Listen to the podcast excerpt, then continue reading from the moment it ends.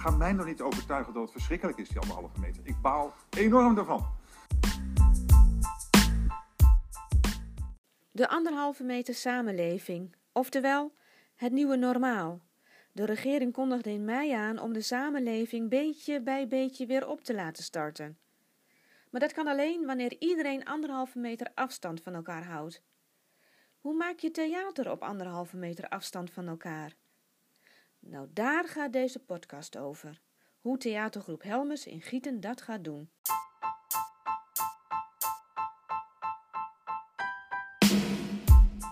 Om te maken met de COVID-toestanden. Dat je voor goed schoon moet houden, anders zitten er nog jaren aan vast. Zit er wel.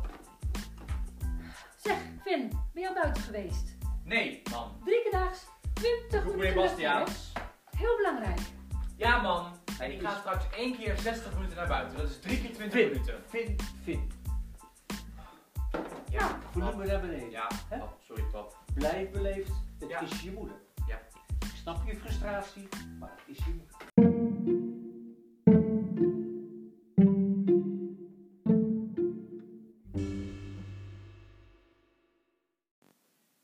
De nieuwe theaterproductie van Helmers staat in teken van anderhalve meter.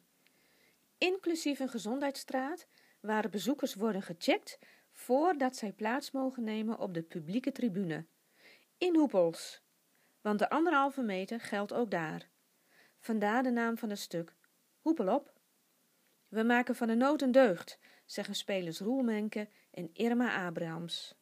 We willen gewoon spelen, ondanks corona en misschien wel dankzij corona, want dat gaf ons een prachtig thema. Ja, Wij willen gewoon spelen.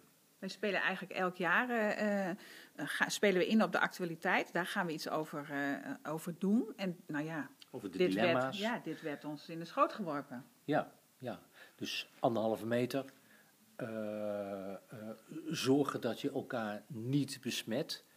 Niet tijdens de voorstelling, maar ook niet tijdens de repetities. Dus dat dilemma waar mensen last van hebben, wat hun beklemt, dat wilden we tot uit inbrengen. En ja, eigenlijk vermoeden we dat het nog helemaal niet voorbij is. Dit gaat nog jaren duren. Ja.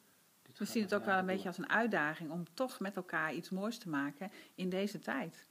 Met die eh, beperkingen. Ja. die je hebt. En wij, wij hebben allemaal, beide, eh, eigenlijk alle spelers hebben wel te maken met jonge mensen.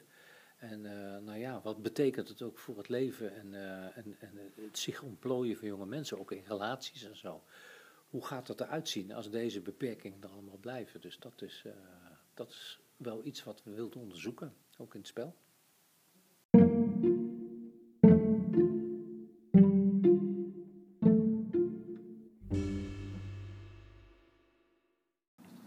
Mijn naam is Laurens Schulting en ik speel Finn in het eh, Helmerstuk eh, die in het najaar speelt.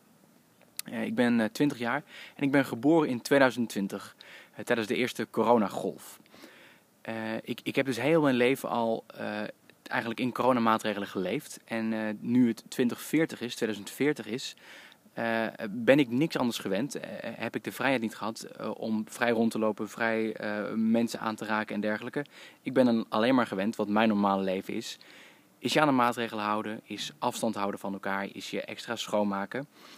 En gelukkig heb ik een opa. En die opa die komt ver van voor de eerste coronagolf. En hij kan me heel veel vertellen over wat vrijheid nog wel was. Dat je gewoon met z'n allen ergens heen kon gaan. Dat je kon genieten van elkaar in een, van, elkaar, van elkaars bijzijn eh, zijn. En eh, daar wil ik graag meer over horen. Dat vind ik hartstikke interessant.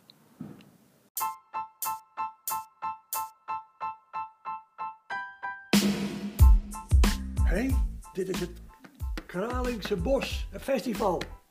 Een festival in, eh, Festival, bij Den Haag. Bij Den- Een festival is dat, eh, dat er honderden, duizenden mensen samenkomen in, eh, ergens op een veld. En dat er een, twee of veel bands spelen op een podium en dat iedereen... Maar al die mensen staan dicht bij elkaar. Ja, en Ja, maar dat, dat mag toch niet? nu niet, maar toen wel.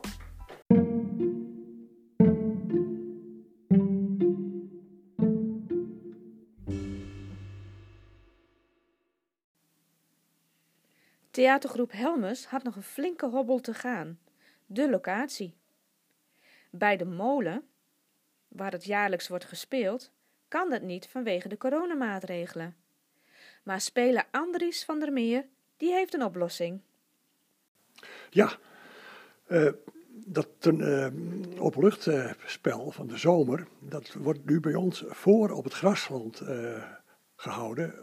Eigenlijk omdat we geen toestemming hadden om op, in de openbare ruimte een evenement, want dat werd het genoemd, op te voeren. En hebben we gezegd van nou, dit is particulier terrein, want het grasveld is van ons. En dan gelden die regels niet. Het was natuurlijk wel zo dat vlak erop, of vlak erop, het duurde toen een week, voordat de regionale veiligheidsmanager eruit was. Toen zeiden ze van nee, het blijft een evenement. Dus het is nog steeds niet mogelijk, ook al hou je het op particulier terrein. maar vlak daarna is de versoepeling van 1 juli in werking getreden. En toen, toen mocht het wel. We hopen nu dat het straks weer niet de zaak wordt verstrengd. Zoals er gisteren een nieuw werkwoord op de televisie invoerde. Want dan zitten we natuurlijk met de handen in het haar.